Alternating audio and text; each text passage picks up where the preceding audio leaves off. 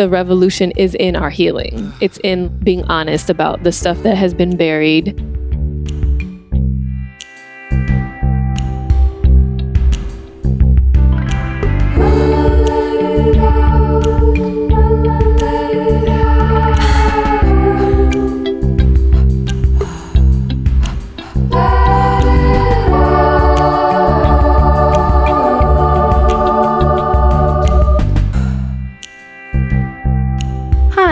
Welcome to Let It Out. I'm your host, Katie Dalebout. Today's show with my guest, Salome, we talk about all sorts of things. Everything from depression, pivots in careers, being a highly sensitive person and how you know if that's something that you are. Turns out I am.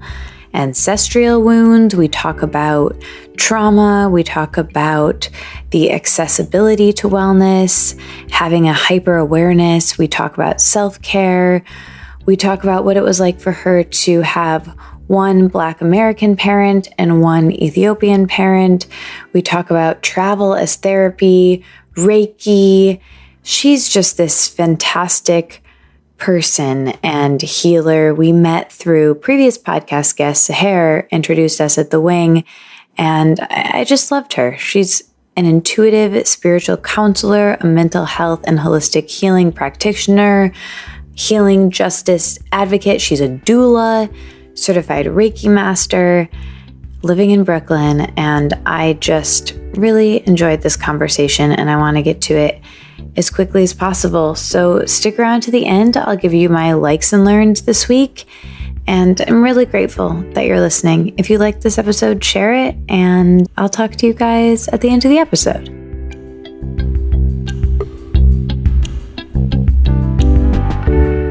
This episode is brought to you in part by Vitruvi. Vitruvi makes the most beautiful essential oil diffuser I've ever seen in my life, and they make the best essential oils, these custom blends that I love.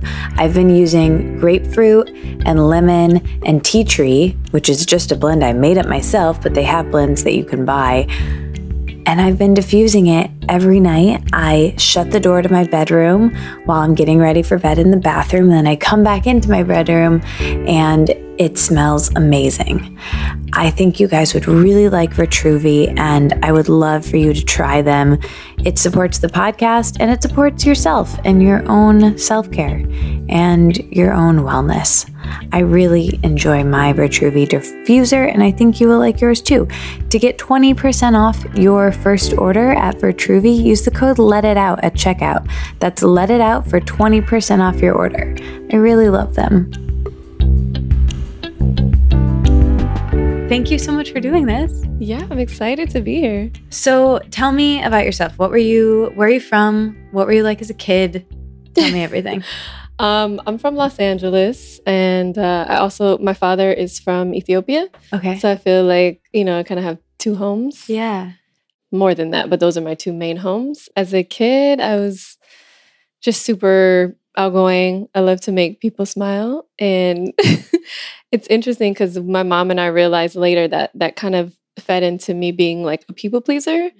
And I had to just do a lot of like unlearning and, you know, self caring and and and shifting that. But she always tells me that it started from when I was younger. Oh wow. Yeah, it's kind of interesting. Do you have brothers and sisters? I have three sisters. Yeah. Okay. And where do you fall in the uh I am the second from the oldest, but I only have one sister. We have the same mom and dad. So okay.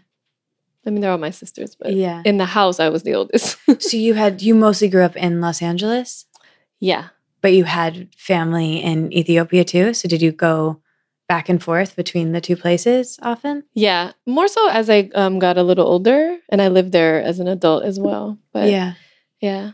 So you, what, what, what did you want to be when you grew up as a kid? Do you remember? When I was small, I wanted to be a pediatrician. I feel like that's such a common thing for kids.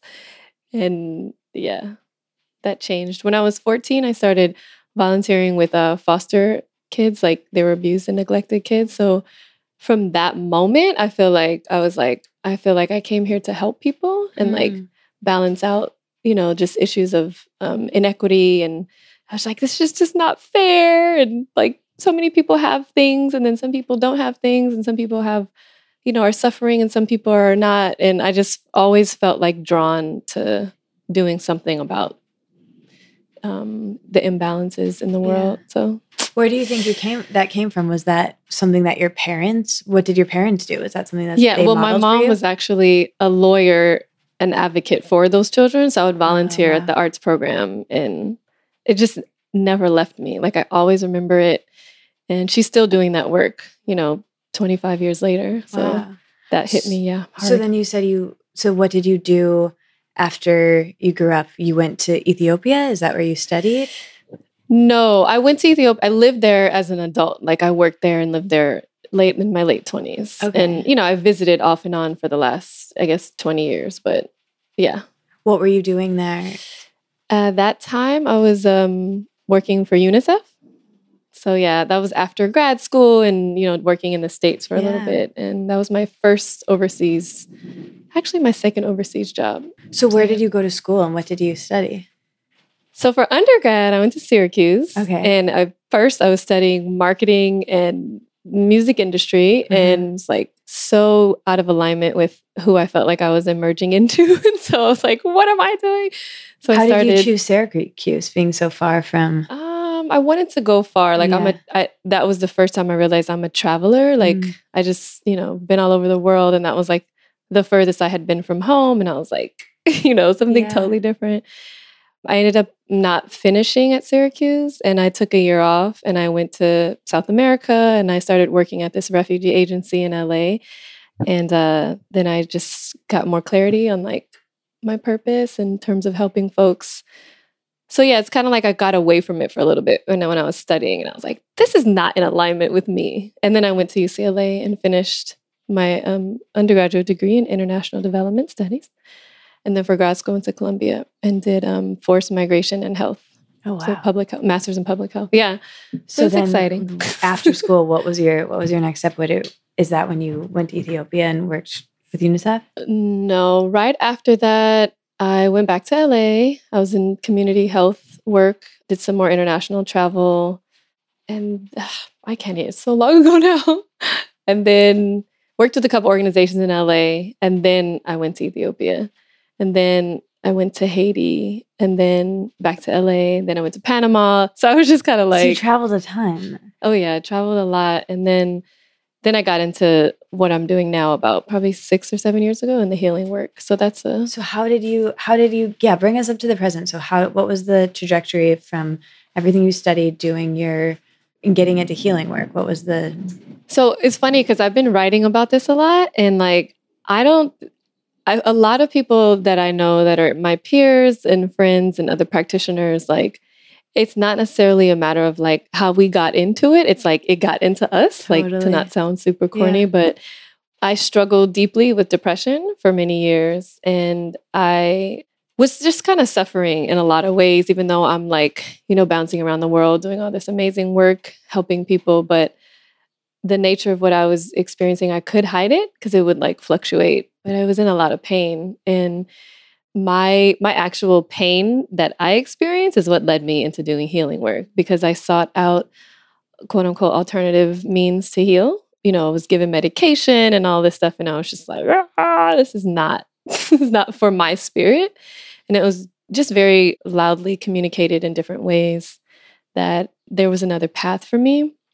And originally, when I sat with someone who pretty much in the position I'm in now. And they reflected to me like, you're going through all this because you're another pain. healer. Yeah. Mm-hmm. And they said your pain is actually has come for a reason and it's going to lead you to helping other people. And I'm like, yeah, yesterday I just didn't even want to be alive. You know, like it was just totally. kind of like, how?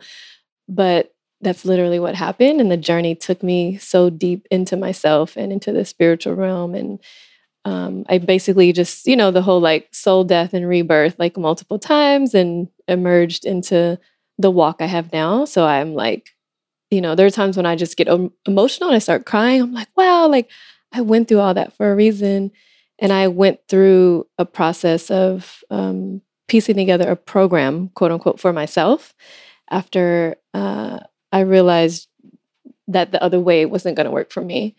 So, The other way being like the conventional, sort of like conventional medicine. so did you go on antidepressants? Yep. For a short time. Uh-huh. And then I I was guided to basically read stories about people who had done their healing, but like deep healing, like really transmuting the wounds and not just like covering it and coping with it. Yeah. Um, how did you find those stories and how did you find your that original healer?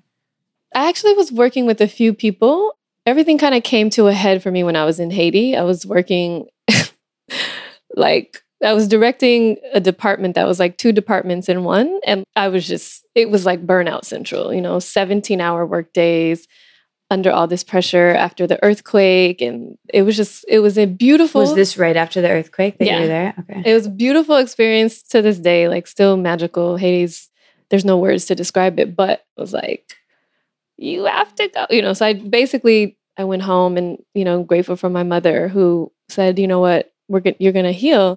And I just, I was guided to start reading online. You know, there are many things that affect our mental health, our spiritual, our emotional, our physical, or energetic, ancestral health. Like it's all connected.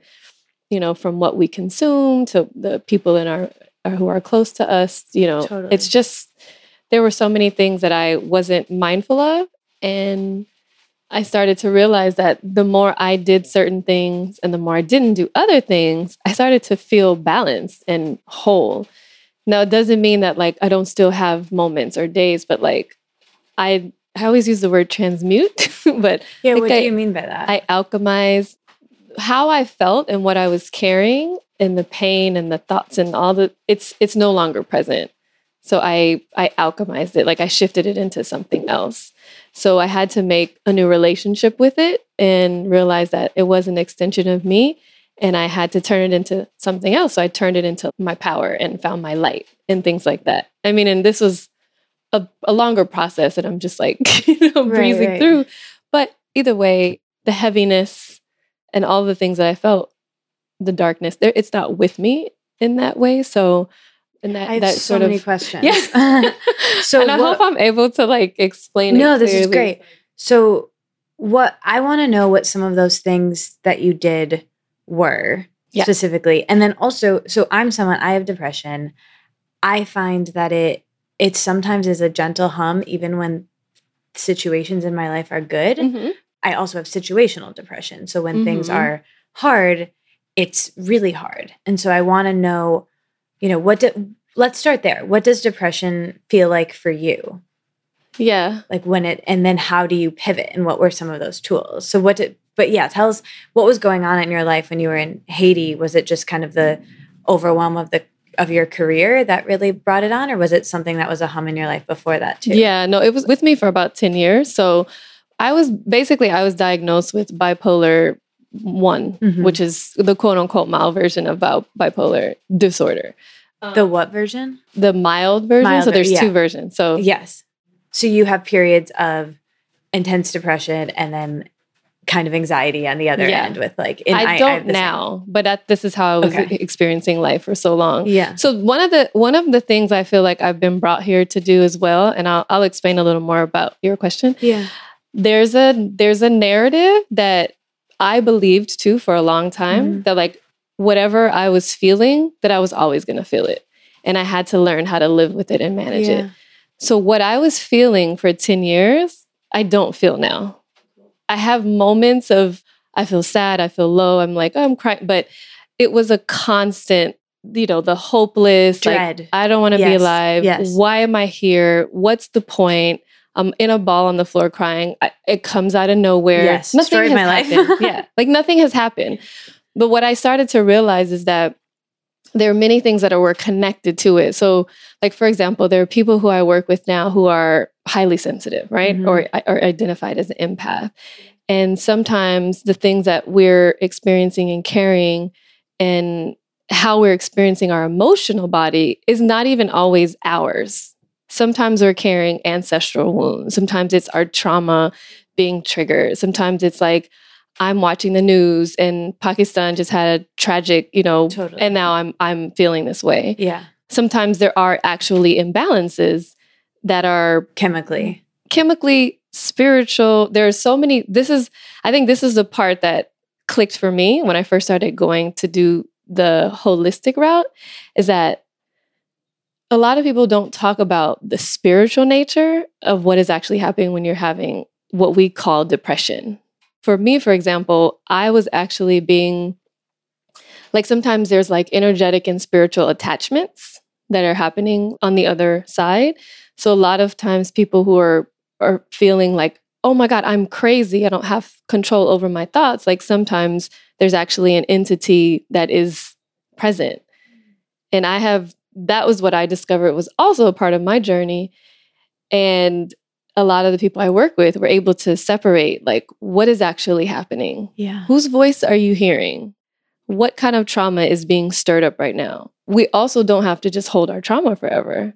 I know that there's a lot of like, mm, there's an identification with it that I felt, I realized I had. I was like, oh, yeah, you know, I'm depressed. I have had trauma. I have been raped. I have, my dad abandoned me. You know, all of these things were I don't want to say armor, but they defined me Yeah. subconsciously and I didn't even realize it, you know? And then I was like, oh, and I'm carrying things. A lot of us are carrying things from our lineage too. So one of the people who first told me that was basically saying, in every family, there often is a person who has been chosen to help clear the lineage. All of us, you know, from I don't know. I mean, I just know, particularly in my community, like, you know, Black, Indigenous people of color, there's a lot of trauma that people have experienced, whether it's their families immigrant, their families from the States. It's just, yeah, there's just a lot of unresolved trauma that's carried down. And so a lot of times people are holding it in their bodies. and subconsciously, not even aware of this. Subconsciously, sometimes it's the parents, like we hold our stuff for our parents sometimes. Sometimes it's the grandparents, the great grandparents, and it's like it can go far back. So part of what I've had to do over the last few years is even go even deeper into my own healing and be like, whoa, okay, there's more. And some of the stuff is not mine, but the lightness that happens when it's like literally like pulled out. it's just like So how do you how do you do that? so many things that I did when I first started my healing journey, I started to do everything from like plant medicine, to like ayahuasca, Mhm. you know, energy medicine, Reiki, which I'm doing now for other people, spiritual counseling, acupuncture, it's all of it, right? And then there was like, So this is when you got back from Haiti. You're in yeah, LA. I'm in at home. so I um, want to know a little bit more about that. So you come back. Your mom is a lawyer. So is mhm. she into? You're in LA, so I guess it's it's kind of people are open to this sort of thing. But did you grow up into like Reiki and acupuncture and holistic things? No, not particularly. Okay. I mean, we had like open minded, you know, I started going to Agape in LA. I don't know if you heard Oh, about yeah, it when. I was a teenager. So there was definitely that like That the spiritual um, science of mind, law of attraction. name? Michael Um, Beckwith. Yeah, I love. He has the same publisher as me. I think Oh, he's yeah. so. I think he's, He's, so like cool. one of my godfathers. He's so oh my great. gosh! Yeah, I like his stuff. so we had that definitely for you know in terms of our our understanding of our awareness of Yeah. our connection to the all you know um and then there were so many aspects to it so it was like what you know what's my connection to nature what is what am i putting into my body i started to realize there were specific things for almost everyone that food is so crucial to like your mental and emotional well-being but now more people are talking about it back then it was not talked about a lot How long ago was this?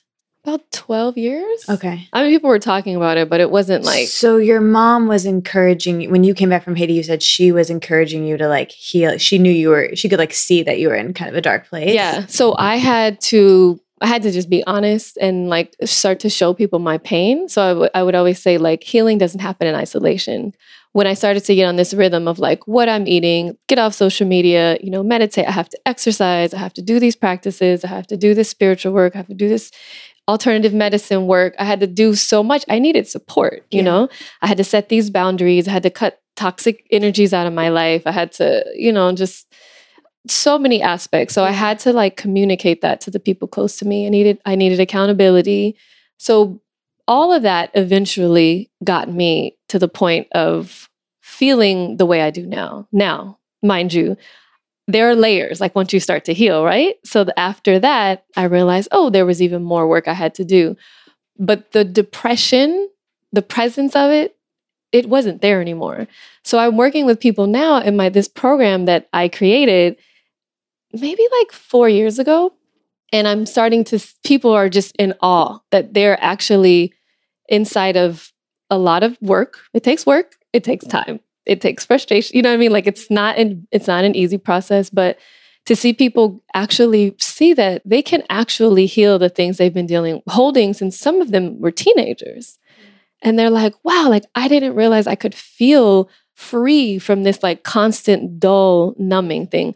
And so you get into a rhythm and everybody has different practices that work for them. Here's the other thing. Yeah. I always tell people, we're not doing this stuff so you can heal. That's one part. It's also so that you can just maintain your peace throughout this life because life is crazy. Tragedy comes, you know, divorces happen, you know, things things happen in life and it's not this is not like we're we're aiming to just be happy all the time about because no one is, right? Like right. nothing's perfect, but it's like can we play a role in like how we experience this life and how we feel? And you know one of my my biggest philosophies in all of this is like whenever there's pain and there's something that is challenging it's trying to communicate something to us right like there's a message sometimes it's as simple as like let's try to figure out why you're here on the earth you know sometimes it's like i don't there's no purpose but if you haven't discovered your purpose it can feel like the end right like it's like ugh, i remember experiencing it like that so, so let's go back to the time so you're you come back from Haiti, you're starting yeah. on this this healing yeah. journey, if you will, mm-hmm. and you're trying lots of different things and you get the support from your family and your mom. And so is that the time did you go into it thinking you were going to become a Reiki master and do healing work for other people or were you just trying to heal yourself? Yeah. And then what were you doing for work at that time to support yourself? I was doing like part-time contracting with like organizations I had worked mm-hmm. with before. What I feel like my reason for being able to not be in my full time role was for me to create something. I didn't know this at first, but now to create something to help other people obviously manage it while they're still living there. You know, people are still working and going to school and grad school and different things. But at that time, I was blessed to be able to have a little bit of an opportunity to not have to like be in like full time mm-hmm. hustle mode. Yeah. So I'm grateful for that. So when did you decide that you wanted to take what you were learning and help other people? My very first attunement to Reiki level one, which is like for self healing, I did it, I think in 2000. It was bef- right before I went to Haiti. So I had this thing, but I wasn't actually fully using it on myself. and then I think maybe in like 2013 is when I went to do like the second level. I, I can't actually remember exactly how it happened, but something like pulled me towards that. And I think I have had certain abilities before and just wasn't able to like use them just because I was inside of my own, you know, struggles. And that's also a really common path that a lot of people have when they're helping other people. It's like, I have these abilities, but I don't know how to I have to take care of myself right now. Like I can't think about, you know, helping other people. And then I did I started practicing and I was just like, wow, this is I feel like this is my path, you know? Like the other thing I was doing, I think helping people felt I felt a little bit distant from them. Like I wanted to like connect with people on a closer, deeper level and yeah, just like have a different sort of yeah connection. So what is the work that you do now? You're you're a Reiki master and you talk about energy medicine, but how what is that exactly and how what is a session with you like? What is the work you actually do with, with your clients? Yeah. Well, well first I'll I'll just talk briefly about how I got into doing the program. Yeah. So one of my clients when I was in New York, so my sessions are it's energy medicine and then there's a deep, like, spiritual counseling component. Okay. And coaching as well. So it's like all of this stuff. It's not just like, come and get Reiki. One of my clients that I had been seeing for maybe a few sessions just happened to ask me, like, they were having just some ongoing mm-hmm. lifelong depression that was really, really strong for them. And they asked me if I had anything, you know, any tools and practices and resources and sort of like a comprehensive way of supporting them on an ongoing basis. And I remember because, and I was like, hmm, you know, I thought about and I was like, I do. I have this thing that I did with myself. You know what I mean? So it kind of just like pulled it all together. It was a very organic process. I didn't, yeah, it just kind of happened. And so I started piecing something together for them. And then I put this description on my website and I just spoke from my heart. You know, I didn't have like an editor or just, I just said, here's my journey. It was inspired and here's what I'm offering. And maybe like a few weeks later, someone found it and sent a message and they were like, I'm crying reading this. This is what I feel like I've been needing because um, it touches on all these components to healing. What are those components? All the, the ones I was mentioning, like okay. the emotional, spiritual, physical, mental, ancestral, the practices, the you know, the environment, the just all the different things. I have many words on my website to describe what yeah. the program is, but that pretty much sparked the actual program. And I obviously have been expanding it and adapting it over time. And it's grown in terms of people referring friends or finding it. And the stories of transformation are like so inspiring because I don't, I think people, again, didn't think it was possible. So part of what I want to do going forward is share more about it, share how it's helped people and what is possible because that's what inspired me, right, on my yeah. journey. So let's talk more about the ancestral wounding i guess and how to how to heal that so maybe for people listening we could give them some tools that you would give to your clients so people listening could take away something even mm. from this conversation yeah so first maybe go into what that is and how it affects our mental how life. much time do we have we have a we have a while um, so what is it kind of what i was touching on before we are we're not alone. Like we're not walking here by ourselves, right? Like we come from a whole lineage and there are there are practices that you know reiki included has can open people up to connecting with their ancestors so different things resonate for different people sometimes like i said people will have visits and messages from their ancestors in the session sometimes people will go to get like a specific ancestral reading from someone. Sometimes it's plant medicine where it can come through. Sometimes it's setting up an ancestral altar. And it's it can be as simple as like you have a table, a cup of water, a picture or names, flower, a little trinket, anything that is is um, resonant. It doesn't have to be elaborate, and it's just communicating and asking, trying to have that connection. But I think that the in terms of the healing aspect, the more I talk to people and work with them to connect with their own intuition, mm-hmm. this information can open up for them as well. So they they know family patterns, you know, sometimes it doesn't connect right away, but will work more and it's like, "Oh, yeah, this is actually coming from my mom and my mom's side because this is, you know, I've noticed this in terms of how people relate to each other, treat each other, or ab- abuse, you know, different things like that. And it's uh it's deep work. I've seen it be and in for my own self, it's not easy. You know, I'm not gonna sit here on a microphone and say, oh yeah, it's just a breeze. Right. But, you know, sometimes it's um there's past life regression work that people do.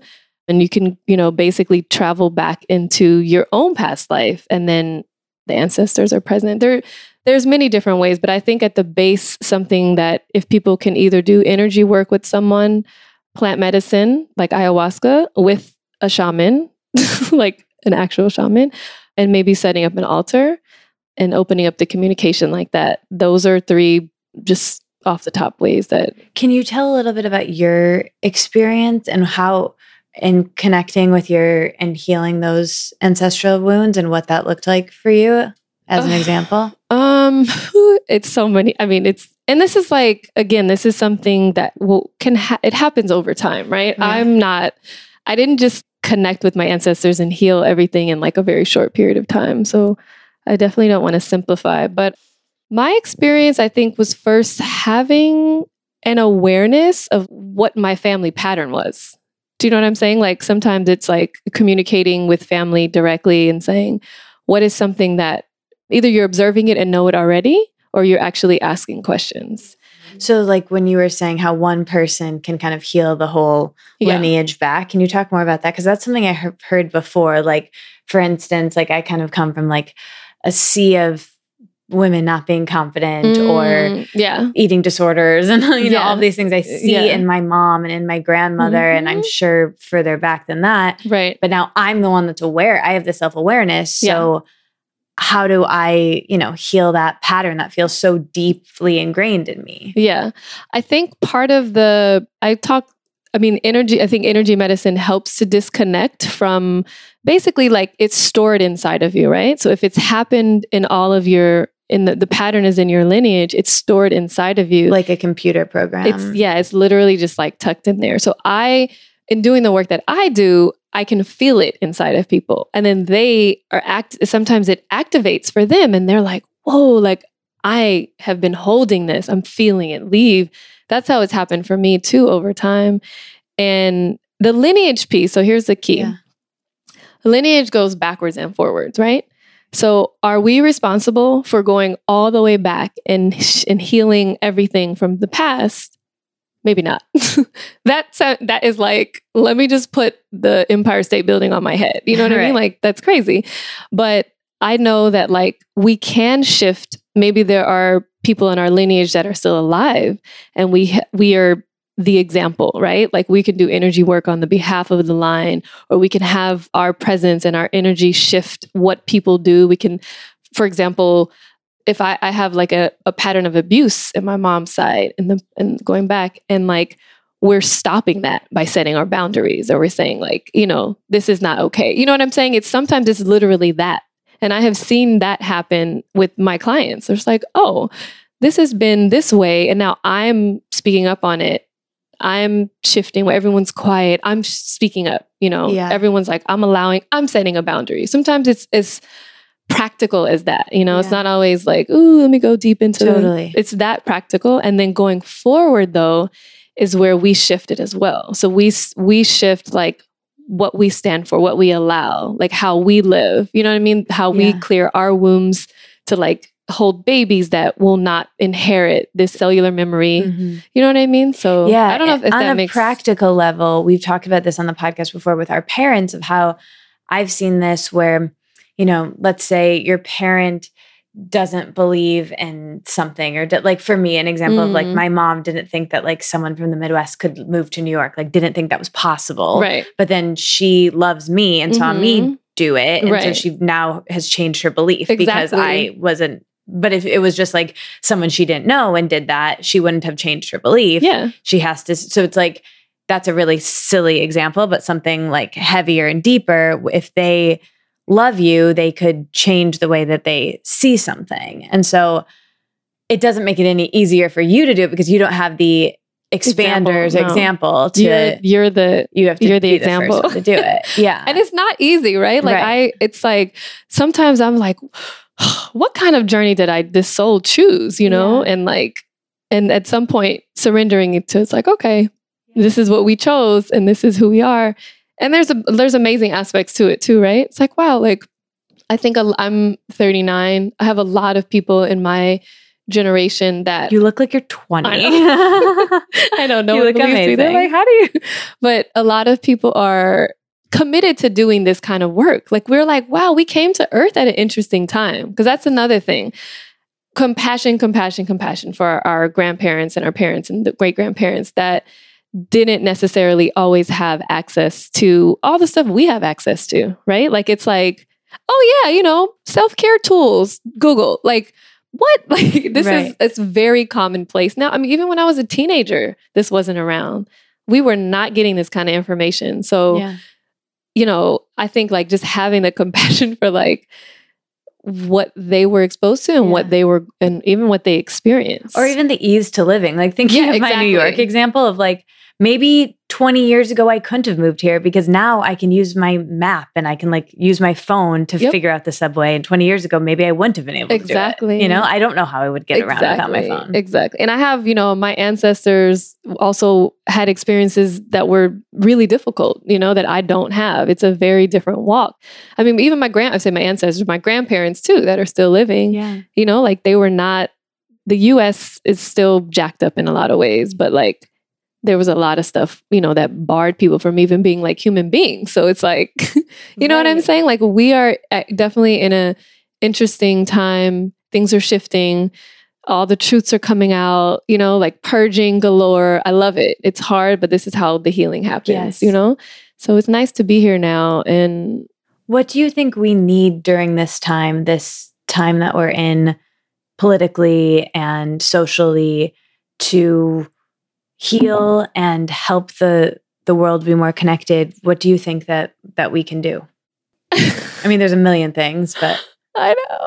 You know, for me, I actually, because I used to be in like political movement spaces, and I keep feeling now like the revolution is in our healing. It's in being honest about the stuff that has been buried. That's why, even when Trump got elected, like I can see things sometimes, and I was like, this is actually going to be good. As hard as it is for people, this is how the shit is going to come up and come out, you know? So for me, it's like, we got to deal with the hard stuff head on. That is how we, I feel like that's where the revolution, the actual change is going to be. Like, have the hard conversations, be honest about our pain. Goodness gracious. I, I just feel like if more people were honest about their pain, all, everyone, all the people, then what kind of world would this be? You know? We're just, I just feel like the accustomed way of just like pretending you're okay or pushing it down or pretending on social media, whatever it is. It's like, and people working on their own stuff, I think is really going to be the the thing. Like if everyone actually sat and did their inner work. Yeah. Yeah. I mean, it's like that. This podcast is called Let It Out. My book is called Let It Out because I believe when we push things down, it makes us unhappy and sicker and more disconnected. And I think I've had like a really hard winter emotionally, and Mhm. it's forced me to be really honest with everyone because I just haven't been able to put on the masks that I Yeah. used to be really good at putting on. And it's made me closer with people. Yeah. And it's that I think that vulnerability and that realness makes us more connected, which looking at Mhm. that at that's a micro level but like from the macro level i think the more Mhm. real we are the more we can actually connect Yeah. Yeah. The facade. I feel like the facade's coming down is is where like the true connecting Yeah. is. I understand why people do it as well. You know, it's like a protection or think people don't feel fully safe, you know, to let go because people can be unkind, you know, people can be mean. And I think that's where having the awareness of self and like it's okay to like let things go. It's okay to like not do certain things that you once did that might have felt familiar. If it's contributing to like not feeling good, then you don't have to do it. Do you know what I'm saying? Yeah. Like there's more obviously there are things we don't have control over, but I I think that one of the things this journey has taught me is that we have more agency over how we feel than we realize. For example, I left New York for a little bit recently and came back. I can't get on the subway a lot because it just doesn't feel good for me. So I had to, I brought my car out here. And I know that that's a privilege, but I was like, I can't move back to New York without this because I can't be on the subway all the time, you know? So if someone, for example, might be affected by like the winter and like it really affects their moods, then there might have to be some kind of remixing going on. Or it's like you fill your house with plants and you, you know, to get some of that other energy going. I think that because there are those of those of us who have access to certain things, like we can we can use it to our advantage and do what we can to feel better. So yeah it's so interesting how places affect us i've been thinking about that a lot with new york Mhm. in particular of there's so much that i love about new york but i don't know if it loves me Mm, like yeah. i don't know you know yeah. the amount of choice and the amount of the energy of the city Yeah. So when did you move here and, and when did you leave and what are your thoughts on New York energetically? oh, New York. People are always laughing at me my relationship to New York. I first moved here for New York City for grad school. Right. And I left as soon as I graduated because I was like, same. I love this city. So many great things, but I cannot deal. And when I was in grad school here, I was in the thick of my my struggle and it was just so hard. I was like, oh, I can't do it. So I left in 2007. And then love brought me back here in 2014. And the relationship with the city was a little different. Certain things about it I love, like community and opportunity and all of that jazz. I also kept feeling like, as a highly sensitive person, I still was trying to figure out how to be here and not be affected by just the city itself, you know? So I came back again for another amazing work opportunity. so I was like, it keeps pulling me back. I have to learn how to be with it, you know? I think that the tools I have developed in terms of how to be in spaces with a lot of different energies and not have it affect me has has worked but i still want to keep it at a minimum Yeah. like i can't just be in it like all the time because you know i have Like to honor that moving here and not necessarily being here full time. Is that what you mean? i'm mean? here full time but i mean just like there are certain aspects and and areas of the city there's just like a lot of people and a lot of energy and sometimes not like the you know sometimes it's heavy so you just have to be careful you know i tell people all the time like if you are an actual empath Mhm. and you are a highly sensitive person you don't have to just suffer either like oh i just i'm going to take everything on i'm going to feel everyone's pain like no we can there are actually things that we can do but we still have to be mindful you know we have to honor like Yeah. honor what we're feeling You mentioned that a couple of times being an empath and highly sensitive person. How how do you know if you're a highly sensitive person? Is it rare? How like I don't really know much about it. And then I want to learn how Oh. to navigate life. that's interesting because Yeah. i feel like you might be yeah. a highly sensitive person yeah, tell me more. How, just diagnose from what me. you should know i don't diagnose it's just more like intuition but i don't want to i'm not diagnosing well, t- well, tell me what. How would I know if I am one? Okay, so I was actually talking about this with a friend the other day. There's a spectrum, I guess, Okay. of like what it could look like. I don't want to say levels, but anyway, yeah. I can't think of the actual concept. But so if you're if you're in a space, for example, and you find yourself being your mood has been affected by what is happening. You might be picking up on some pain or some sadness that isn't yours, and you're clear that it's not yours. You're like really sensitive. Like if some, you're reading something for example. So i always tell people monitor your media intake if you're really sensitive because you can be reading about anything actually that is like not pleasant and you can it like enters you.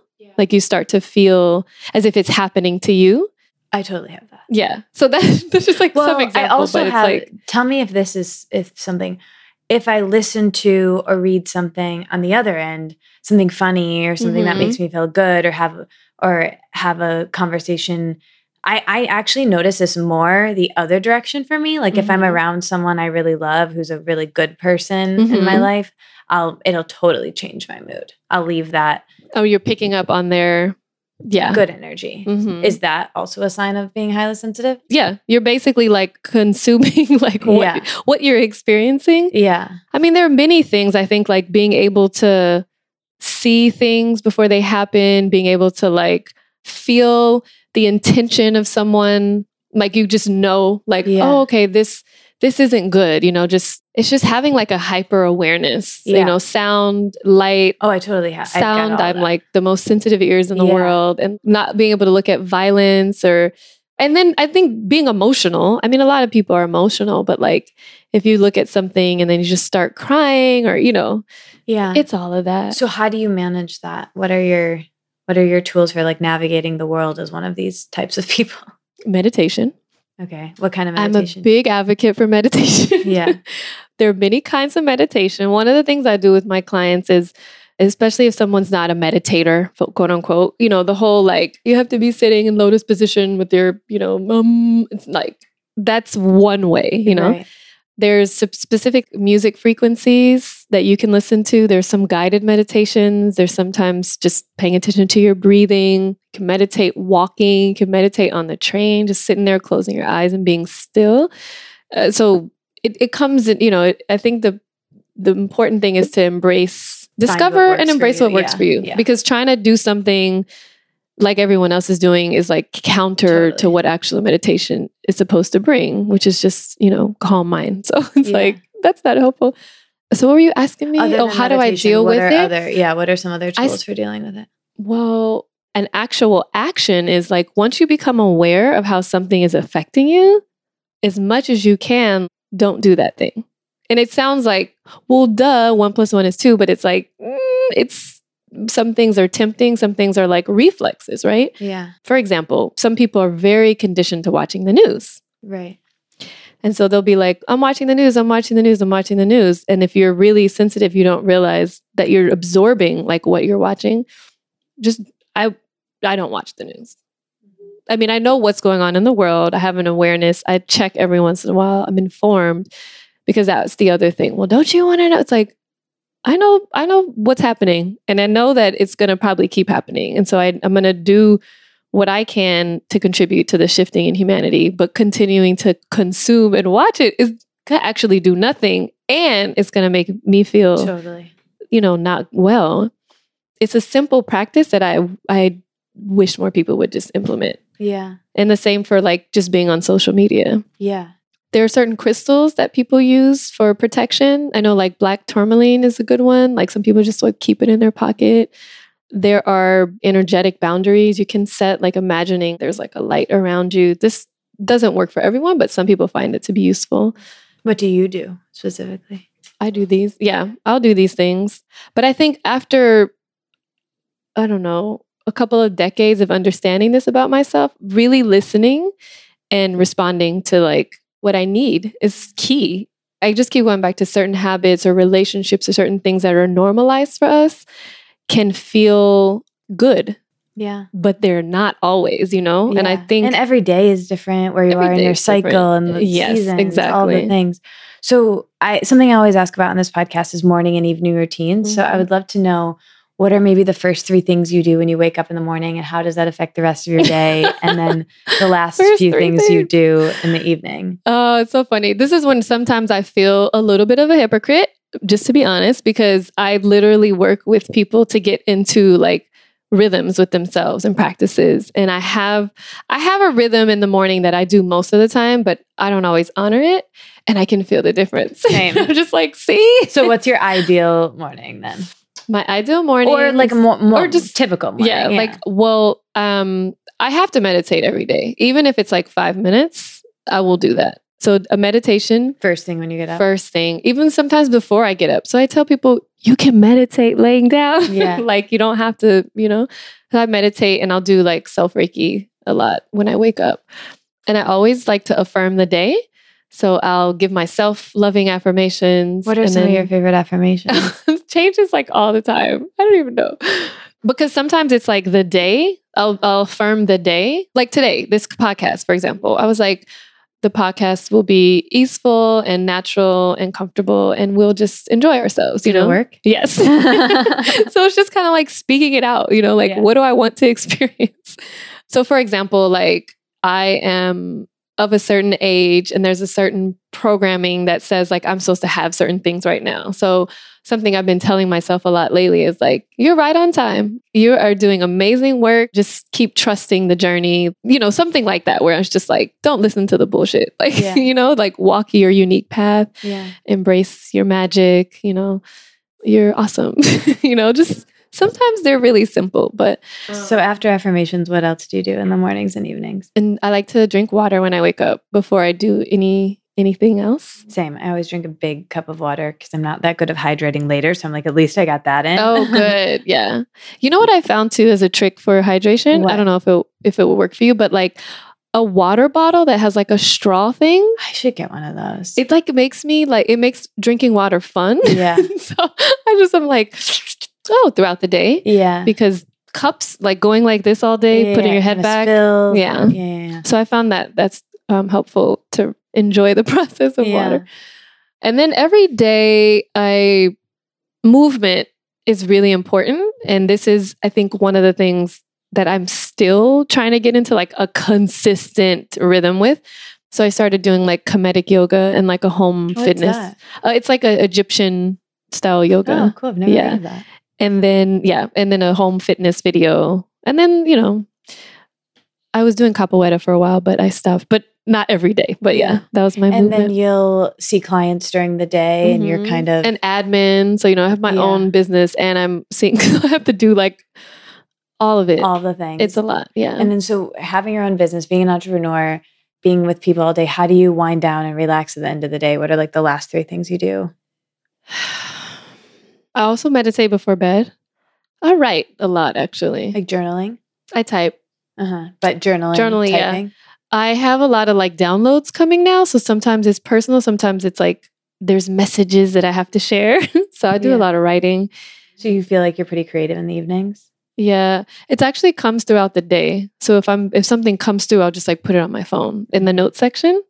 And I like to listen to there's a lot of like videos on YouTube. Like I don't know if you heard about like Abraham. Yeah, Yeah, Abraham Hicks. Abraham or like Totally. what's going on with the Capricorns and when the Venus is in retrograde. You know, I Yeah. just I love getting those because they're they're affirming and they're I don't watch TV, so like it's you know just like oh this is me looking at a screen for a little bit Yeah. and not for too long, but yeah. So those are some some things. So you recently had a proposal approved by the Department of Health to do Reiki clinics and neighborhood health action centers. Can you talk about the importance of holistic healing in, in communities that don't normally have access to it? Yes, this is really exciting. There's a little bit of a delay with implementation, but the proposal was approved to through the Center for Health Equity to do Reiki and holistic healing clinics for communities in Brownsville, Harlem, and the Bronx. And for me, actually coming from like a public health background, none of this was like happening. like to be able to have people just have access to because a, a lot of this a lot of these things I have there are communities, you know, communities of color, obviously, where people can access this, but there's a lot of people who aren't able to. And just knowing the impact that these have, these modalities have on people and their their healing, right? So like there's health and then there's like the healing. To me, this is amazing because it's like integrating the two. And it's just bringing, I think, like the ancient practices to the people that once used them, basically. Like all of these things are very old and very widespread and there's not al- they're not alternative so when i use that term i use it in like quotations so it's really cool to be able to participate in that movement. Yeah. it feels like an extension of like being like an activist for me you know? I'm just like yeah like access access access.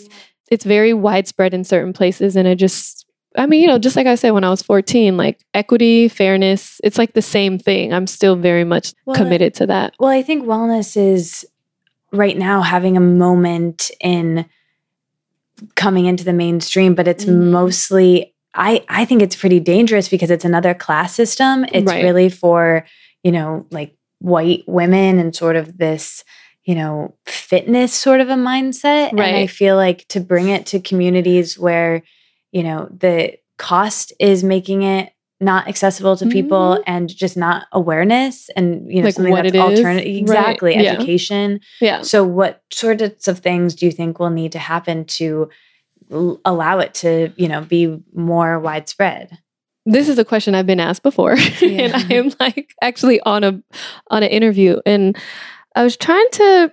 So one of the things for me in Brooklyn is pretty amazing because there are actually quite a bit of practitioners, people of color, black, like that are in communities like working with people. So for me, it comes to having more people who are coming into their walk as healing practitioners reflecting the communities that they're in, if that makes sense. totally So I am actually doing trainings for people to learn Reiki specifically, people who are called to do that, whether it's like the level one is just for self healing and friends and family. And it's like, the stories that people are sharing, like, oh, I just helped my grandmother and I, you know, my mom came over. She's never even heard of this, but I started Mhm. working with her and she's like, I want to do that again, you know? So I'm like, oh my gosh, like mission work, you know, like I'm so, Yeah. like, it gives me chills. I'm like, yes, this is how it is. Like, I think people who are already doing the work, like in whatever way, if you're like an herbalist or you're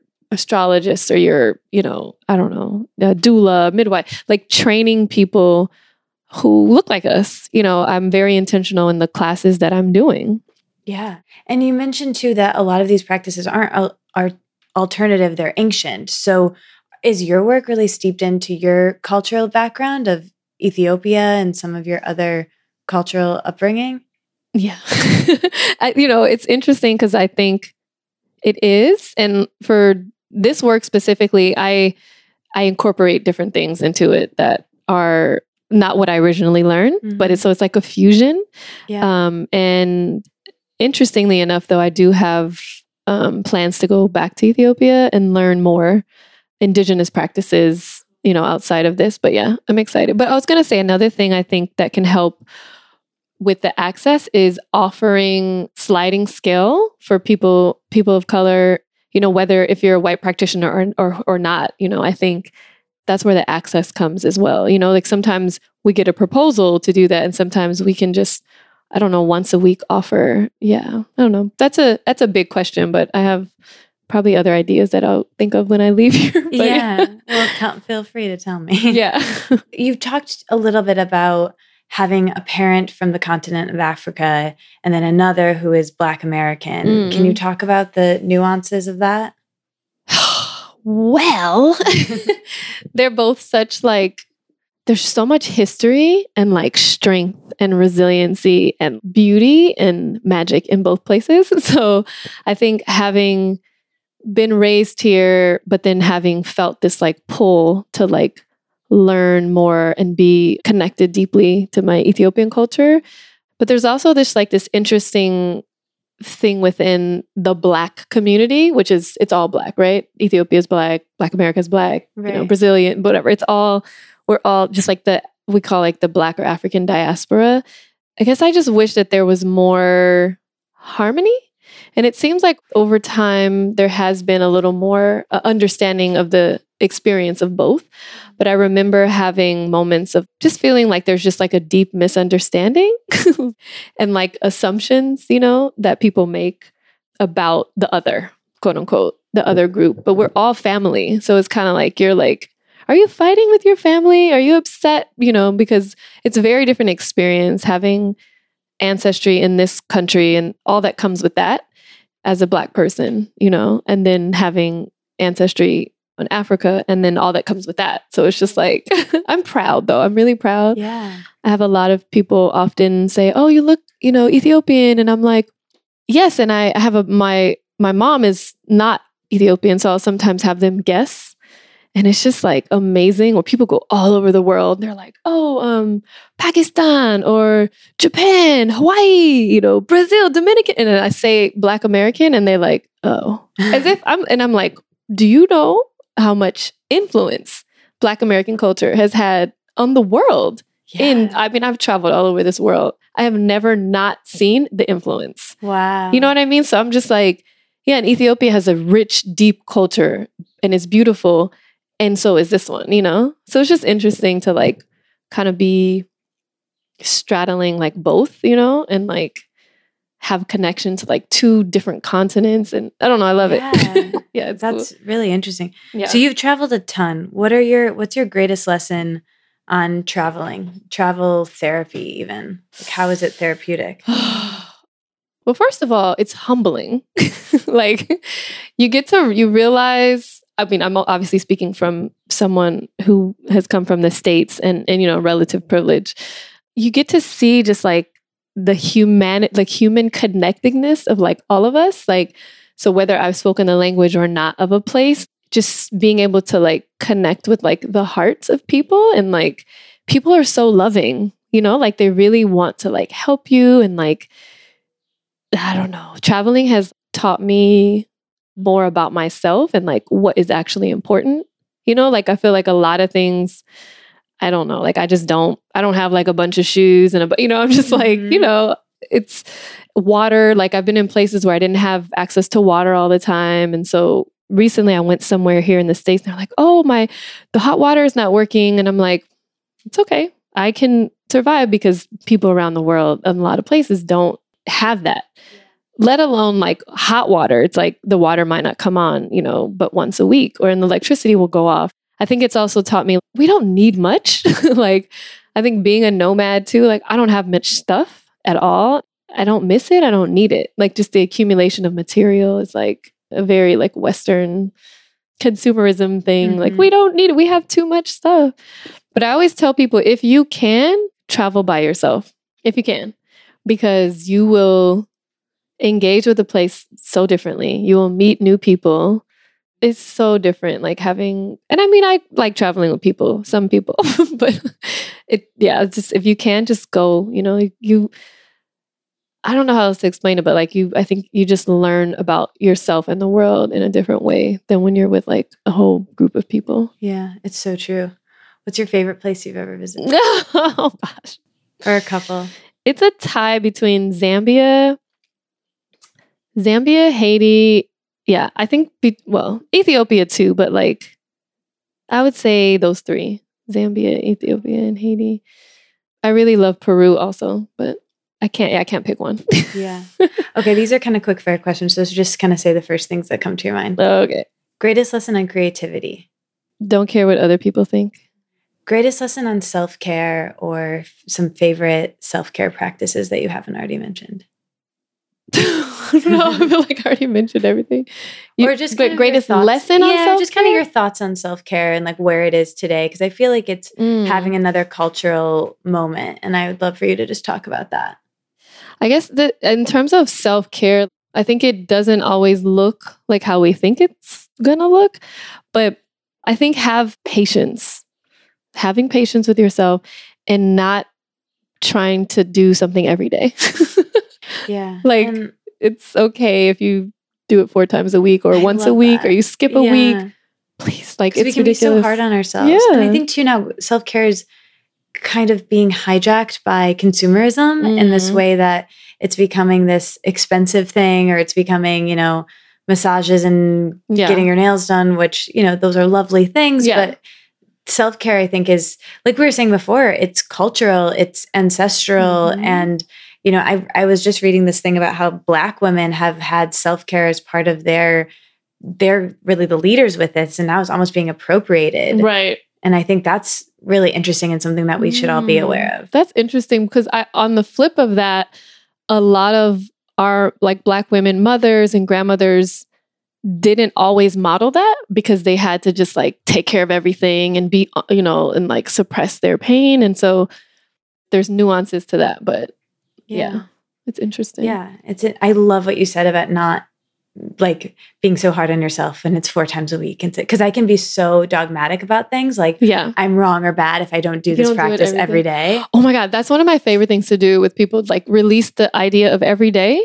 If you do it every day great but if you if we're really trying to like get into a rhythm with like all these different areas that's a lot of work to do and, and a lot of pressure yes. especially if you're really if you're just starting when I do my program with my clients and we have a whole healing action plan and in different areas, it's like where the practices and the frequency. And it's like one of these, some of these are going to start, well, they decide, but I'm like encouraging maybe you do it once a week, maybe twice a week. If you've never done it before and you go from like not at all to wanting to do it every day, you'll psych yourself out and you might totally. not actually do it at all. And then more frustration. Yes. You know what I'm saying? So yes. it's like, free yourself like release the everyday it's that yeah. there's a mantra yeah okay you mentioned before like you're really not in this place where you're feeling depression consistently mm. but you do have you know bad moments we all have bad days or how mm-hmm. what are your practices for when you're having a bad day or a bad moment how do you pivot oh my god i had one it was like a month ago where i was like so low i was like oh my god but but I, I, I spoke to myself first of all and I asked for my guides to join me. and I was like, wait a minute. So it was like, this is going to pass. So now I know that like it doesn't last forever, right? It's going to pass. And I reminded myself of some things I needed to know in that moment. I cried. I'm like the biggest advocate for crying. Because crying, you there's actually property, you're actually releasing things. They've done studies that you're crying and you're letting stuff go. So I cried. I talked to somebody. I always advocate for that. Like, if you, you know, if you can, like, talk to somebody. I took a nap, you know, just, I think, you know, took a walk. Like, I did multiple things because it was a really rough day. And then meditated. I wrote. Like these are all my like go tos, you know. And then I felt better. Was this brought on by a specific thing or just emotionally? It might have been brought on by something, but there's also a, I'm, you know, I think also when you're really sensitive, you're connected to like what's happening in the cosmos. So in in these times, and I'll go on social media and then I'll look at some post. Someone's like, "Yo, today was crazy. There was a lot of stuff happening energetically," and like forty thousand people are like, "Me too, me too, me too," and I'm like, "Oh, okay." You know, so I Yeah, think that feeling less alone is really yeah, helpful. like realizing like if there I mean this is all real stuff too. I think it sometimes can sound like BS like oh yeah, the cosmos. It's like once you start to really pay attention to like what's happening with the planets and with our signs and with the signs of the planets like it actually there's something that is going on Yeah. that can impact us. So I think realizing, oh, something was happening that's bigger than me and I'm tapping into it also is like a form of like relief. yeah. Like, oh, okay, yeah. okay, that's cool. And every time something comes up, like something comes up to be released, and I now I can catch what it was. Mm. Oh, I was feeling okay. I just purged that. Do you know what I'm saying? yeah. every single time that's what I do now. I'm trying to like look and see what is it trying to communicate to me. I'm not just being whipped around like I felt like I used to be. Now it's like there's actual message information. It's like something's trying to get my attention and it happens like that. So I'm like, listen, oh, here that okay, I see. There we go. Yeah. And then you know, What's your greatest lesson on relationships with other people? Romantic relationships? they come to help us expand and grow, you know, like reflecting back to us, whether that be like a beautiful thing or not so beautiful. I think that Eckhart Tolle has this quote, and I just I wish I could recall it now, but it's like something about like if I if I realize that relationships are here to make me conscious and not happy, then blah, blah, blah, blah. some like great way to round that up. Like, Yeah. I was like, ooh, it's true. I mean, that's how I feel. I think we have collectively had a lot of work to do around like attachment and unhealthy codependent stuff. And that was definitely a part of my my path and my last connection. And it was amazing. I really feel like I dealt with long-standing attachment stuff. And I was like, yay, thank you for making me crazy. No, but like, you know, did that work.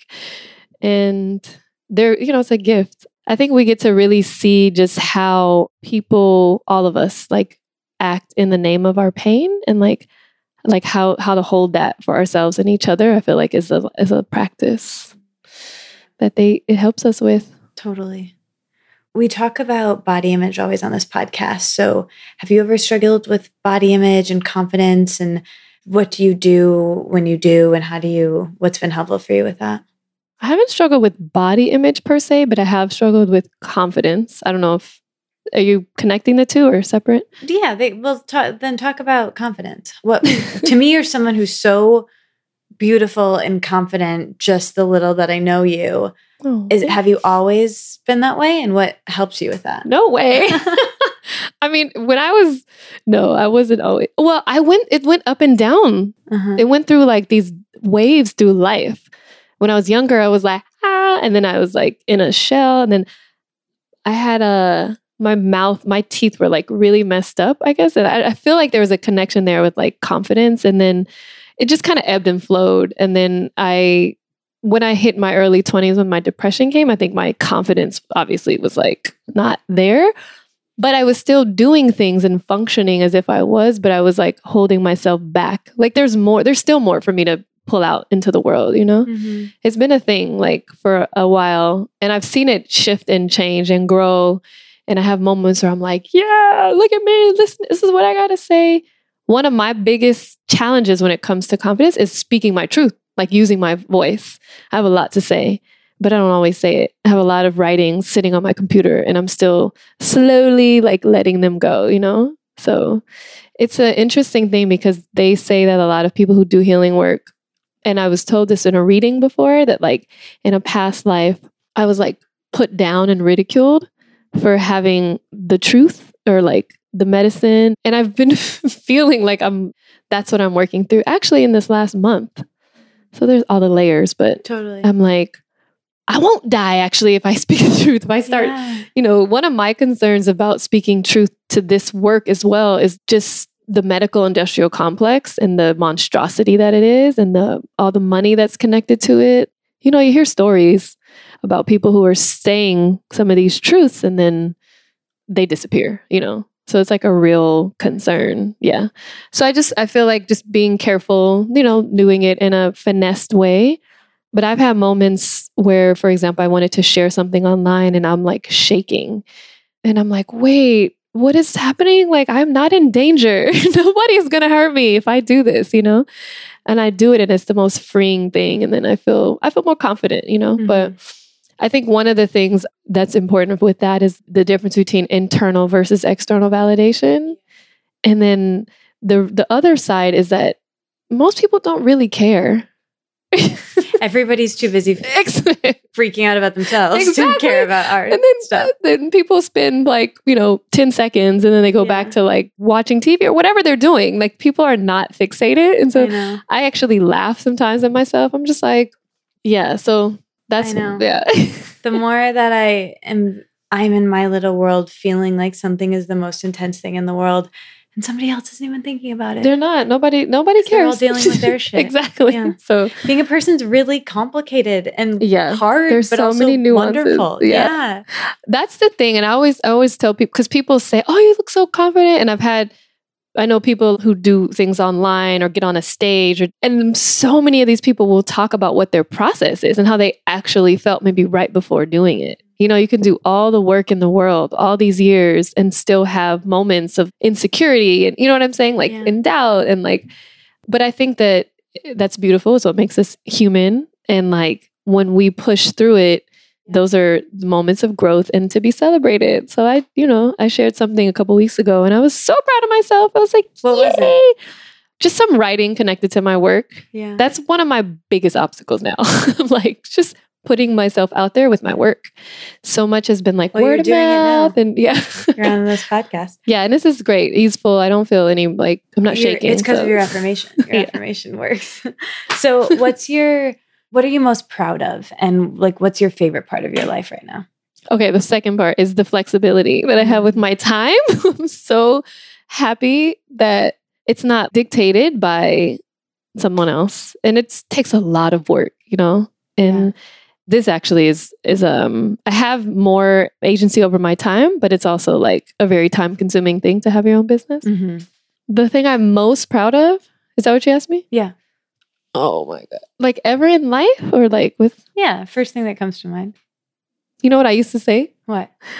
a lot of children have like called me their best friends and i used to always be like i'm that's like makes me so proud i'm actually really proud of my program too like i feel really grateful to be doing it What is your greatest lesson on spirituality? What do you think happens when we die? Oh i think we expand into like more of ourselves like our spirits. This is the thing about the human experience. Mm-hmm. It's only one part of who we are. Like it's only one part you know like the third dimension. And it's very dense and like i think one of the goals when you're going through like an ascension process ascending to like higher realms and like operating from your higher self while here it's all possible but it's like we get the information of like oh when you leave your body then you'll go and be more and more. But it's like we can we can do that here right? Like we can do that while we're here. It's what they say like heaven on earth like you're Yeah. experiencing nirvana like right now.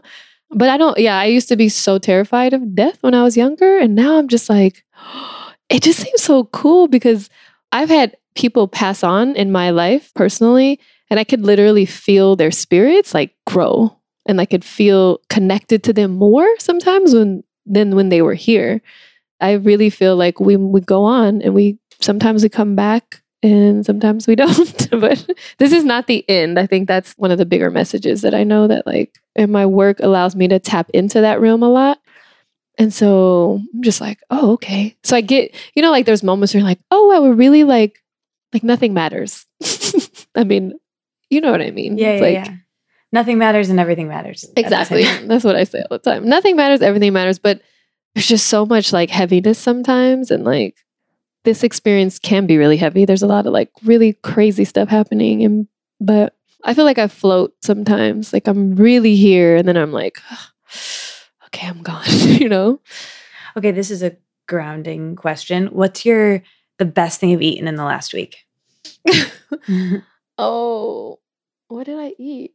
Oh, actually, my friend, I was in in let's say Ethiopia. She's Ethiopian. I was in Virginia this last week, and my friend made this pasta sauce that like took me back to my childhood. So Ethiopians were not colonized by Italy, but there was an occupation. So if you go to Ethiopia, there's pasta. It's Ethiopian food, and then pasta is like all over. Like Ethiopian food, like in an Ethiopian restaurant with the. I love Ethiopian. Yeah, Ethiopian food is like its own, you know, entity. So I'm saying if you go to Ethiopia, you'll see that obviously everywhere. Right, but but then pasta and the sauce that people make, like it's I can't even explain it. So like my friend made this sauce the other day and I was like, this is taking me back. And it was so good. Like, is it, it a traditional so tomato happy. sauce, but special? It's a simple. Uh-huh. It doesn't have a whole lot of stuff in it. It's like the tomatoes in the tomato juice. It's like fresh, yeah, you know, but yum, delicious. What's your favorite food of all time? Like last meal? Ethiopian, yeah. Yeah. And I can so make good. it now and I'm so proud. Oh. I'm proud of that. yeah. yeah so I would proud. like to come over. Maybe yeah. I, that sounds should. lovely. I would love that. I was so intimidated to make it for so long.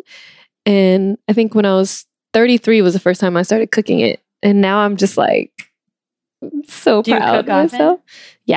Oh, that's so lovely. Yeah. That's so great. It's a part of my self care. cooking. okay, so this is just a time to recommend art that you love. So, favorite book, TV show, movie, music, film, all of those things. Some of your favorites, mm-hmm. just that you want to recommend to people. My well, two of my favorite books are Of Water and the Spirit by Malidoma Somé. It's amazing. I recommend it to a lot of people. And The God of Small Things by Arundhati Roy, which I feel like, have you read that? No. Have you heard of it? No. heard of either. oh, oh. Yeah. Adding to my list. Malidoma Somé is from Burkina Faso okay. and Arundhati Roy is from India. And they're both just like, I had like experiences reading them both. yeah. The Four Agreements is actually a good book too. Yeah. It's a quick read. yeah. I remember having, I used to have a list of favorite books and I'm like, yeah. that was on there. But what was the other one? TV show? TV shows, films, music. Um, recommending things. TV show, Friends. So good. I love that show. It's so weird, but it makes me laugh. I don't watch TV, so I'm like remembering what else did I used to like. Any movies know. that stand out that you've loved or? Yeah, Eternal Sunshine of the oh, Spotless so Mind. I think about that movie odd amount, and people recommend it often on this podcast. Yeah, really? Yeah. It's so good. I don't. Why can't I think of movies now? And what about music? What I really like to? movies from other parts of the world, mm. and I, I can't like The Whale Rider or yeah, you know. There's yeah. so many that I can't even remember. Oh, and the new Spider Man is pretty fantastic. Oh, really? Yeah, it's a little. the kid, the Spider Man is from Brooklyn. Oh, he's like cool. a little black kid from Brooklyn, and it's just like it just warmed my heart. I don't know if I would say it's my favorite, yeah, but it's the most recently like the one that I love. Music. Music. Like a song, artist, or anything. Anything that you want to recommend that you like and you think other people would like. Mm, I don't know. It's okay. I like music from like everywhere. So I'm like, who would I even say? Yeah, that's okay if you can't think of anything. Favorites are hard for me sometimes because yeah. I have like tastes from like that's everywhere. Great. That's great. Okay, favorite places in New York. Prospect Park. I love Prospect Park. It makes me so happy. I like Far Rockaway Beach 106. Obviously, it's like the places with nature. I like areas of uh I just like Flatbush a lot. It reminds me of the Caribbean. I don't know if I have like an exact place. Yeah. But I really like that area. Um Dumbo is nice, like under the Manhattan Bridge. Yeah. That area by the water. Yeah. Lots of tourists taking photos. I know, but there's like the part I like the part where you can sit where the ducks are by the water and just yeah. like eat your lunch in the sun. Yeah. I don't know. What's your favorite part of New York? Do you have a, a favorite? Uh, yeah, I like I love this neighborhood because I is kind of like my first intro to New York. Mm. So I, I think I'll always love this neighborhood. This is the village. Yeah, I this like the village, yeah. I like it over here. Yeah, I don't know. I, I like any any of the parks Mm-hmm. being near the water Yeah. anywhere. The same thing. Yeah, Parks and water. totally. Where can you find nature in New Yeah. York City? It's a game. Yeah. Oh, also upstate. All the little towns upstate. Yeah, oh, Beacon, great. Kingston, Newport. I can't even think of all of them, but they're waterfalls. Yeah. I need to spend more time upstate. It's every time I've gone, it's been beautiful. Yeah. Yeah. It's pretty Maybe enchanting. we should take a field trip. Yeah. I love going up there and then Same. driving up along the Hudson, seeing It's the water and the trees. Oh, I know. it's I know. amazing. Okay, so the name of this podcast is Let It Out. So did I squeeze you for all your juice? Is there anything else that you wish that I would have asked you that you never get to talk about or that you wanted to say? I think something I've been, I touched a little bit on the age thing because I know sometimes I know that it's a thing that different people struggle with in terms of like wanting things to happen at a certain Yeah. time by a certain time. And like, I guess I would just, I guess just share that like we all have our unique paths and like it's never too late. You know what I mean? Like it's not too late if you want to like write that book or whatever it is, start an organization or start volunteering or learn how to play the guitar because I hear that sometimes. And like I said, I feel like the programming, collective programming, sometimes tries to permeate into my mind. And I'm like, get out of here. Yeah. So it's like, while we're here, like we can do whatever we want, you know? So, like, if people are like, I want to do a podcast Yeah. and they're like 49, they could do a podcast, right? So, I've yeah. been thinking about that a lot lately. Like I'm never going to be a prodigy. You know, I'm never going to. well, that, yeah, it's too late for something. yeah, but it's like there are so many people I respect who hit their success or really hit their stride on the other half of 40. exactly. You know, and yeah. we hear so often in our culture about people who did things really young and the you know the Tavi Gevinsons and the Mm. Right. AOCs and the people who are so young and so Yeah. successful and that's wonderful and great but there's also so many people who didn't hit their stride until much later in, in life and so I think examples. I need to focus on those those people right now because it makes me feel better. Yeah. How old are you? 29. hmm Yeah, you have so much. There's so much time. I mean, we don't know what our journey will be, but like, you know, the idea is like while we're here, I always tell people, do you know who Toni Morrison is? Yeah, the singer? She, no, the she's a writer. Yes. The black writer? Yeah. She- Wait, who am I thinking of? Never mind. Go on. Anyway, she's a really famous black writer, and her first book wasn't published till she was 40. And she's like legend, you know, like legendary writer. So like I, I sometimes I give those examples and remind myself. I'm like, yeah. I mean, like motherhood for me is still something I really am connected to, and I'm hoping, you know. So it's not like I have like 40 years for that, but yeah. I st- it's still possible, you know. So I'm like, there's time. There's so I can many- still do yeah, this and for that, and like, yeah. Yeah.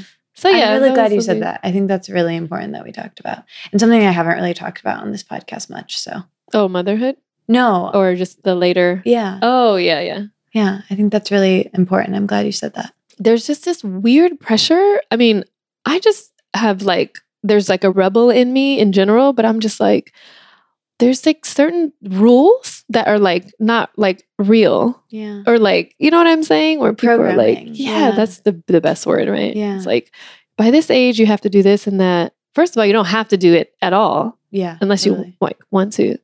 And then you can do it on your time, you know? So, yeah. Well, since this is called Let It Out, we always end letting out a deep breath together. Oh, so, Oh, nice. ready? Yes. Okay, so inhale, let it out. Nice. Always Thank feels a little you. better. Yeah. Thank you so much for doing this. Thank you. Okay, that was my episode with Salome. I really enjoyed her. I hope you did too. Keep in touch with her on the internet. Let me know that you're still listening all the way to the end. But first, Likes and Learns, the segment of the show where I share with you what I've been liking and what I've been learning in the last week. Let's start with what I've been liking. I have been listening to a lot of podcasts, and I thought I would tell you some that I enjoyed this week. Been listening to a lot of Marc Maron recently, and I liked his episode with Jane Fonda. If you haven't already watched Jane Fonda's documentary on HBO, highly suggest it. I'm not sure if I've talked about this on the podcast recently or not, but I watched it on a plane and enjoyed every last second of it. It's based on four acts of her life, which are all based on relationships she had with different men that she married. And the last act is her relationship with herself. And she just seems like such a fascinating woman. On her episode of Maron's podcast, she talks about her eating disorder and addiction in a really interesting way. I'm going to read a quote that I wrote down about addiction that I thought was really interesting. And she talks about her, specifically her addiction to disordered eating. So this is what she says if you are an active addict of any kind, you cannot have a true relationship of any kind. Why? Because you can't show up totally because you have this addiction, which always becomes the most important thing. And essentially, you have to hide the addiction so you're lying and being inauthentic. Anyway, she goes into this much more. She also talks about how each of us have like a little bowl inside of us where we need to keep it full all the time. And some of us fill it with food or booze or people, but you have to learn to fill it with spirit, with something bigger than us. And that's where she is now in her life. And it was really cool to see that arc and see how it's taken her this long to become, or it's taken her, you know, ups and downs, but her whole life to become herself. And she just seems someone who is so embodied as himself. And it's really inspiring and I just I've always liked her. I also really liked Lisa Kudrow on Marc Maron. The last like 3 minutes of that episode were particularly potent. She talks about body image quite a bit on that episode as well about what it was like to be on Friends where she just is someone in a bigger body than the other two stars and what that was like for her and it was a it was a fascinating funny episode just because Lisa Kudrow is fascinating and funny. I enjoyed that. I also really loved the episode of the Call Your Girlfriend podcast from, I think this week with Nora, who's the host of Terrible Thanks for Asking, which is another really great podcast. But she talks about her anxiety in making things and how she says, when you're a woman who makes a lot of things and then puts them out into the world, it comes with a certain amount of anxiety. And comparison and when your identity is tied up in it and how you make money is tied up in it. It's interesting and it's complicated. And I think they talked about that in a really articulate, interesting way. And I, I liked that episode quite a bit. So there are a few things I've been listening to this week. And now for what I have been learning. I had a great conversation with my friend and friend of the podcast, Sasha Jones, Stigley Holistics, NYC. For all of your, if any of you are getting married and need an officiant, Sasha is your person. She's doing so many weddings right now. But we had dinner on her roof the other night and we were talking about plastic and we were talking about the world. And Sasha is someone who I look up to so much in so many different ways. She's a potter, an herbalist, and a, the most creative person I know, and also the most eco friendly person I know. She has a deep love for the planet and lives a zero waste lifestyle and has been really transformative for me I don't even like that word, but it's the only word that I can think of right now to explain what being around her has done for me when I think about my consumption and my relationship to the environment. We're in a really dire time, and I have just made a few simple changes that I didn't really think much of, but I kind of can't believe I wasn't doing this for so long. So, Sasha started giving me a tin cup that I take with me on planes, mostly because I was I was going to Paris and she was like, "Take this tin cup and take some cut up lemons and drink water the whole way there so you don't get constipated because sometimes it's hard for me to poop when I travel. I hope that's not too TMI. I feel very cozy with you guys. Anyway, so I did that, which is a great tip. And then I kept my tin cup. So now I always use it when I'm out getting a coffee or getting a tea or getting a chai latte or something. And I kind of can't believe I didn't always carry my own cup. And that's just one simple thing that you can do. And so, what Sasha's doing this week actually is a plastic free week, a challenge. She writes this beautiful newsletter called Juicy Tuesdays, and you should all sign up. But she has us all trying to use no plastic for a week. And it's really hard. You have to be really mindful, actually. It's not really hard, but you have to be really considerate because, you know, people try to give you plastic all day long, you know, if you don't bring your own bag or you don't try. Like today, I actually bought something and they gave me the plastic bag and I started to walk out and I just like didn't even pay attention. And I was like, wait, I don't need this and I don't want this. And I took it out of the plastic bag and went and gave the plastic bag back. So, maybe we could continue this conversation and I'll have Sasha on to discuss it more. But for this week, maybe you do plastic free, or maybe you just bring your own cup to the coffee shop one day. Maybe you do it every day. But see if there's one thing that you can do this week that could be useful to the environment and to the world that we live in. Sasha found this photo of our neighborhood, the East Village, from I think a really old photo. I forget when it was from. And the one thing that stood out to her, the biggest thing that stood out to her was that the trash can was empty. And now, if you live in New York City, or it's probably like this everywhere, unfortunately, the trash cans are just overflowing like everywhere. And it blows onto the street and it's just insane. So I just want to be more mindful of my consumption and I think it would be cool if we could all do that together because the more the merrier.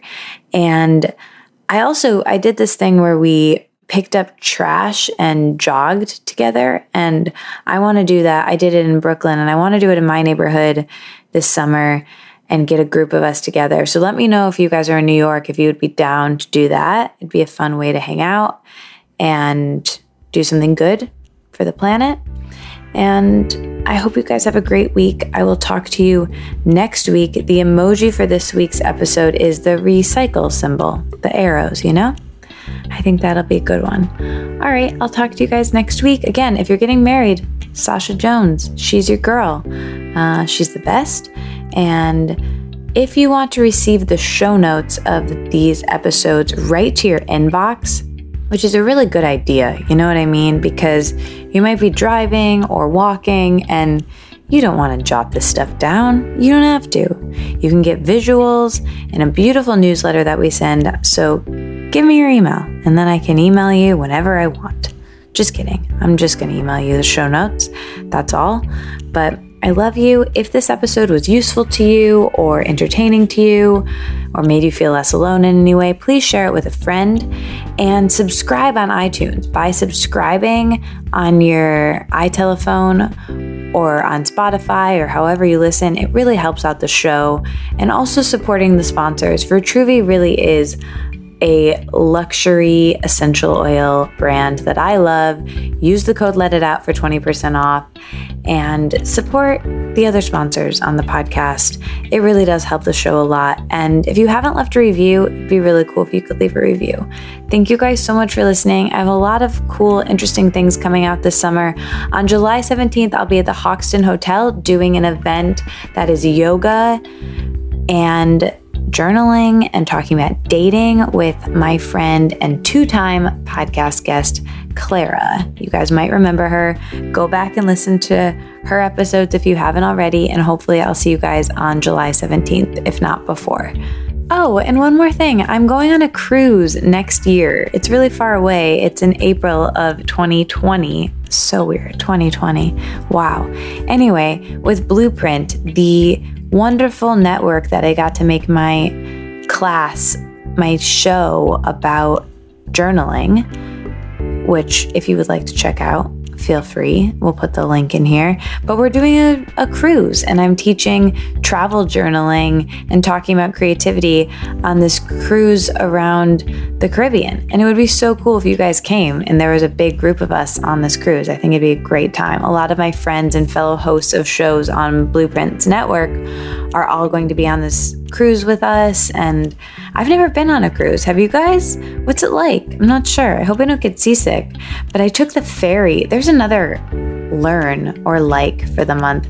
I've been taking the ferry around New York between Brooklyn and Manhattan instead of the subway. And it is a delight. So if I can do the ferry, hopefully I can do this cruise. And if you're in New York or visiting New York, highly recommend the ferry. It's very easy to use and lovely experience. Thank you guys again for listening, and I will talk to you next week or on the social media. I'm at Katie Dalebout on Instagram and Twitter. Talk to you soon. Love you. Bye.